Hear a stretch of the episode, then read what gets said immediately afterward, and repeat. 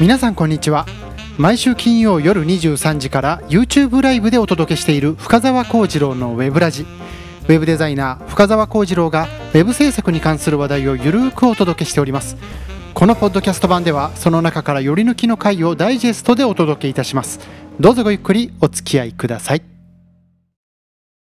えー、今日の話題はですねこの私がどうして Web デザイナーになったのかというようなお話なんですけれども、私が Web デザイナーになった理由ですよね、わけなんですけれども、まあ、ちょっと私の話からではね、ちょっとさせてもらおうかなと思うんですけれども、まあ、もともと、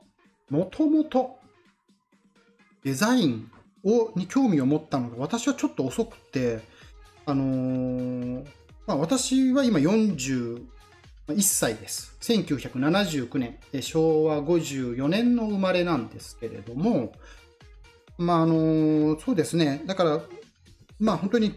中学生、高校生の頃に、まあ、何をしていたかっていうと、別にデザインに関わるようなことはしてなくて、ただ、あの、音楽が好きで、あとは、まあ、あの、部活が演劇部に入っていたので、えー、お芝居が大好きで、で、あとはね、何が好きだって、あの、今、つながることがあるとすれば、ワープロが大好きだったんですよね。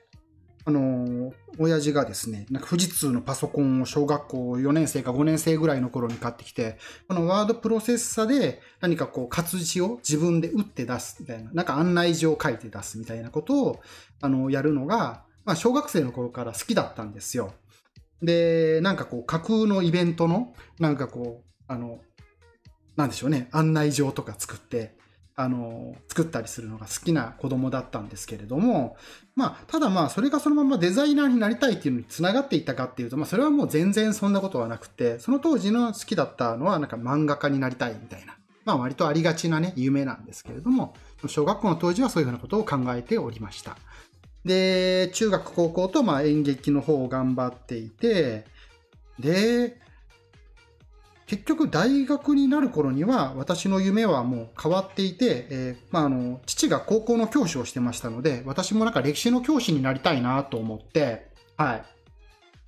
で、歴史の教師になりたいと、まあ、その思っていたんですけれど、大学になって何をしてたかっていうと、これまた、まあ、その教師になりたいって言いながら教員免許も取ろうとしてたんですけれども、これがまあ悪いことに、あの、芝居と音楽にうつつを抜かしてですね、必要な単位を取ることができず、えー、教育実習に連れて行ってもらえなかったんですよ。で教育実習に連れて行ってもらえなかったってことは、まあ、つまり要するに、まあ、留年しないと、えー、教員免許は取れませんと。えー、そういうような状態になってしまってですね、まあ、あの、親にも大変平誤りをしたわけですけれども、まあ、その頃ね、うつうつとしていた頃、えー、大学の3年生ぐらいの頃だったと思うんですけれど、大学の図書館で、えー、当時、今はちょっと休館しちゃったんですが、デザインの現場っていう雑誌があったんです。まあ、すごい綺麗な雑誌でね、あのー、これに巡り合って、当時僕は、まあ、その、お芝居をしていたので、まあ、いわゆるチラシの制作とか、えー、まあ、宣伝美術、まあ、宣美って言われたりするようなスタッフだったんですけど、そういうようなことをやったりとか、もしくはもう制作っていう、まあこれもまあ対外的な宣伝を担ったりするようなスタッフの役職なんですけれど、そういうことをまあお芝居を通じてやっていたというようなことがありました。で、あとその頃に、あの、お家に、あの、弟がすごくあのデザイナーになりたいってその当時言っていて、2つ離れてる弟がいるんですけれど、その弟がまあなんか親に頼み込んで買ってきた、まああのゴロンとした可愛らしいボンダイブルーの iMac がやってきたっていうね、っていうようなところもあったりして、えー、そういうような、なんでしょうね。まあそういう偶然がいろいろと重なって2001年頃になんとなくこう、イラストレーターとか、フォトショップみたいなものに触り出したっていうのが、まあ、きっかけになります。つまり大学3年生になって、まあ、言ったらもう本当に進路も決めてないといけないような、完全にね、就職するためのっていうようなタイミングで、あ、デザイナーなりたいとか思い出してしまったっていうのがね、あって、当時はもう就職氷河期でしたので、うん、まあ、今にして思えばね、まあ本当に無茶なことをね、考えついたものだというふうに思うんですけれども、たくさんコメントありがとうございます。ちょっと読ませてもらいます。えー、沖さんはストレッチしながら聞いてますということで、はい、ありがとうございます。割とリラックスした感じで聞いてるのかしら。そして、メイさんはお取り寄せ品をポチポチしながら聞いてますということで、お取り寄せ品をポチポチ、お取り寄せ品をポチポチ。ん？お取り寄せ品ですよね。食べ物じゃないですよね。なんかポチポチしてるんですよね。何なんでしょう？気になるな。えー、辻さん、S 辻1さんかな？えー、ウェイって言って、ウェイ、ありがとうございます。キルラ、キルラ、キルキルと。はい、ありがとうございます。そうです。キルラ、キルラ、キルキルですね。えー、そして、えー、大輔、えー、やぶしたさん。あー、どうも、こんばんは。あ、もうご無沙汰ですよね。大好き、藪下さん。ありがとう T シャツが気になるこんばんは。ということで、はい。T シャツは私の大好きな2013年の作品であります。キルラキルの T シャツでございます。え裏の方がもっと派手なんですけど、これはあの番組の冒頭、今、後ろあのお見せしましたので、もしよかったらアーカイブで確認していただければと思います。そして、えー、沖さん、書院とかありましたね。そう、書院ね、懐かしいですね。うちにあったのは、えー、オアシスでした。富士通オアシスですね。ワープロのね、名前ですよね。はい。というような。ね。あ、メイさん、ポチポチ購入してる感じです。あ、なるほど。お取り寄せ品をポチっているというね。あ、そっか。ポチったり、あ、続けてポチポチしながら聞いてますということですね。あ、それは素晴らしい。いいですね。結構ね、こういう、まあ、お休みの期間とか、まあ、あの、ステイホーム期間もそうだったんですけれど、まあ、何かとね、通販がはかどる。まあ、そんな感じですよね。はい。藪下さん、お久しぶりです。どうもお久しぶりです。はい。では、ちょっとお話の続きを。そうですね。というようなことがあって、で、その当時、そう弟が iMac を持って帰ってきて、デザイナーになりたいって言ってた。僕はその当時は、まあ、ちょっとなりたいなとは思ってたけど、それほどでもなかったっていう感じだったんですけれど、うん。ただ、その弟が、まあなんか、まああの、学校にあんまりまあ行けなかった子なんですけど、彼はまあ結構その当時バンド、バンドマンやってて、で、その、なんでしょうね。スタジオとかによく通ってたんですけれど、まあ、あの、あんまりその、なんでしょうね、大きい声じゃ言えないんですけれど、何かこう、スタジオから何かこう、なぜかよくわからない、なんか、イラストレーターとかフォトショップが入った CD を持って帰ってきて、なんか勝手にインストールしておったんですが、ね、まあね、まあ、当時はよくね、ある話っちゃある話でしたけれども、ね、まあ、今はね、本当に、そういう意味ではサブスクリプションになって、そんなことをする必要もなくなったんでね、本当に世の中になったなって思うんですけど、まあ、弟がそういうことをしていてですね、そこにまあ、あの、ファイアワークスと、えー、ドリームウィーバーと、えー、フォトショップと、えー、イラストレーターが、まあ、入って、なぜか、なぜか入ってました、と。ていうので、あの、まあ、私もそれでいじり始めたんですよ。で先ほど申し上げたように、えー、何でしょう。まあ、芝居やったり、音楽やったりしてるというふうに言いましたけれど、まあ、そういうことをやっていると、まあ、何かしら、あの、ちょっと、ホームページ作ってよとか、なんかチラシ作ってよみたいな話って結構あるんですよね。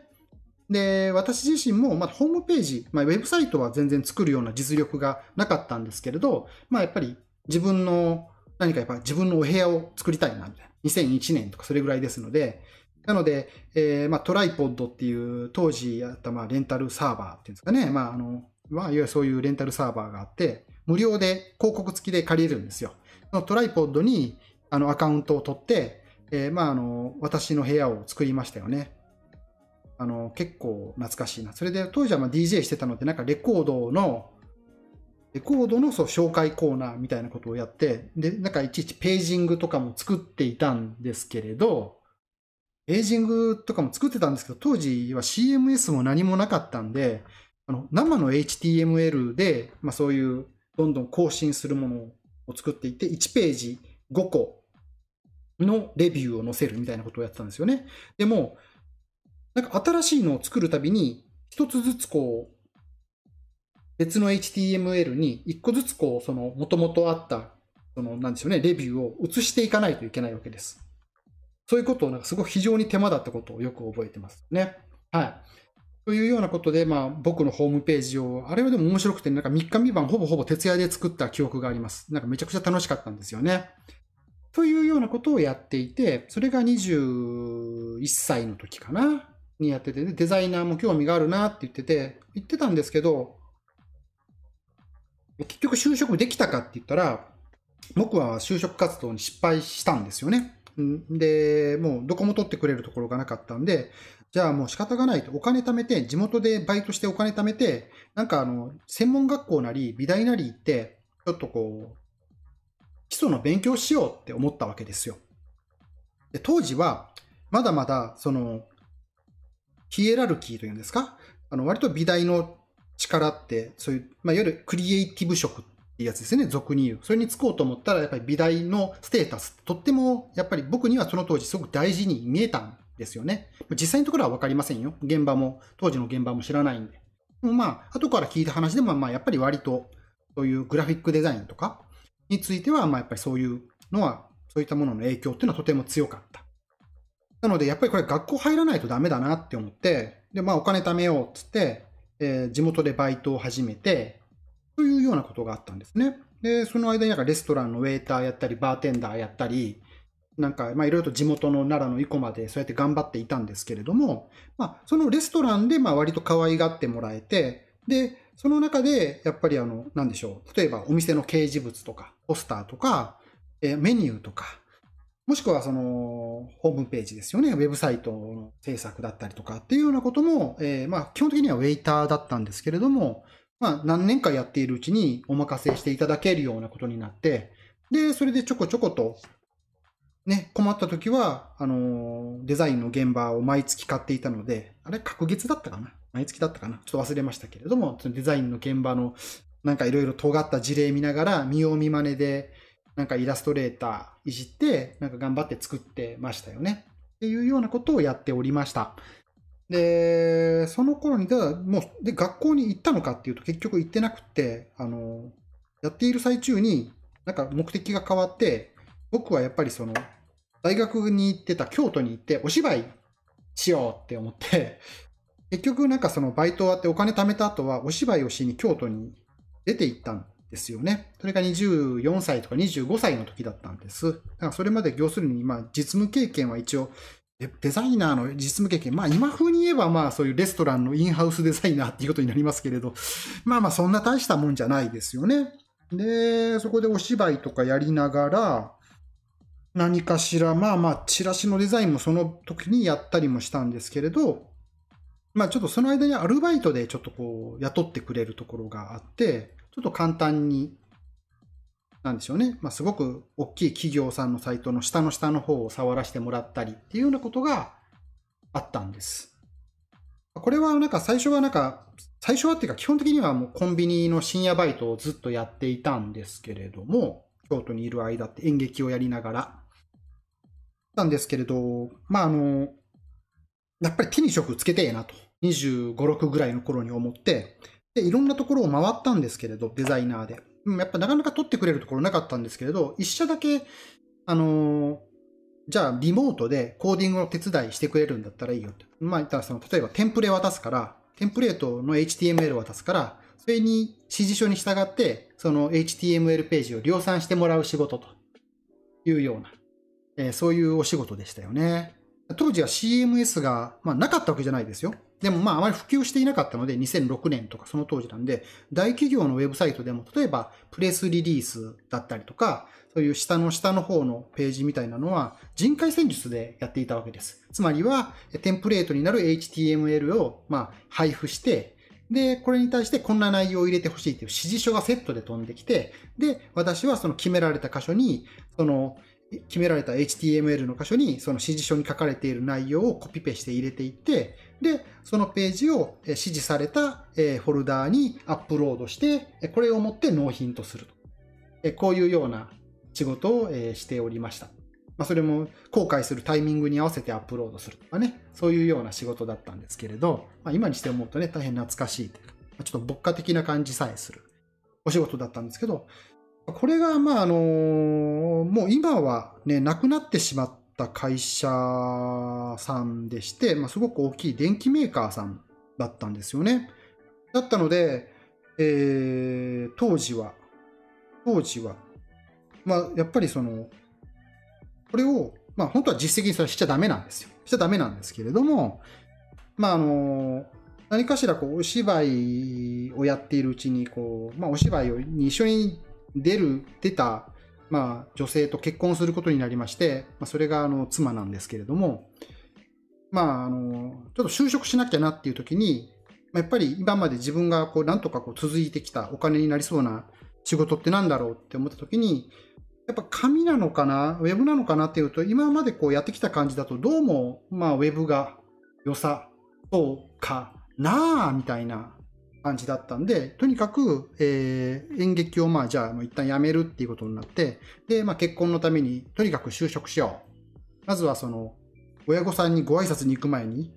就職一回もしたことないではまずすぎるみたいな話になって、二人で真剣に話し合ったりしていたわけですけれども、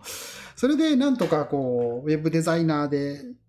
ね、ほぼほぼ何年ものガチの経験がなくても入れてくれそうなところみたいなんで、探したのが26歳とか27歳ぐらい、27歳になってからですかね。でして、で、その時に、えー、まあやっぱり面接とかに行って、これまでどんなものを作ってきましたか？っていうところで、まあ、やっぱこれまで作ったチラシとか、演劇のチラシとか、まあ、ウェブサイトの、まあ、その、まあ、それを印刷、プリントアウトしたものですとか、まあ、その場で出せる、まあ、そのまだ残ってるページは表示したりもしましたし、あとは、やっぱりそういう、まあ、あの、あまり公にはできないですけれども、あの、S、S 電機さんの、えー、ウェブサイトの下の方を実は触らせてもらった経験がありまして、みたいなことを、まあ、面接で、えー、言って、それで、まあ、採用していただいて、まあ、27歳遅くですよね、になって、まんまとこの業界に潜り込んでやったと、えー、そういう次第でございます。なので、私、あのね、結構ウェブの業界って、うん、もう本当に10代から活躍している人はもうガンガン10代から活躍していらっしゃるんで、だから、40歳ぐらいになると、もうだいぶとベテランみたいにも言われるんですけれど、まあ、その同年代の方に比べると、実はまあ全然まだまだペーペーと言いますか。うん、というふうには僕はあの思うんですけれどね。うん、そうなんですよ。というようなことがあって、えー、7年で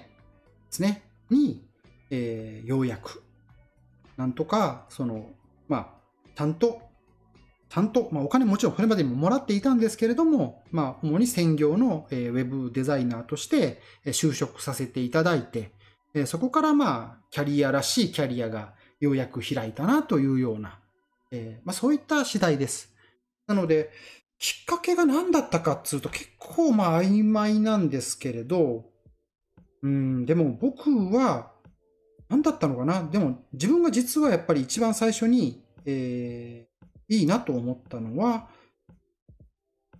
コーディングですかね。コーディングがやっぱり好きだったのかな。僕はもうあの、やっぱ CSS が出てきた時に、これでやっぱり組んでいく。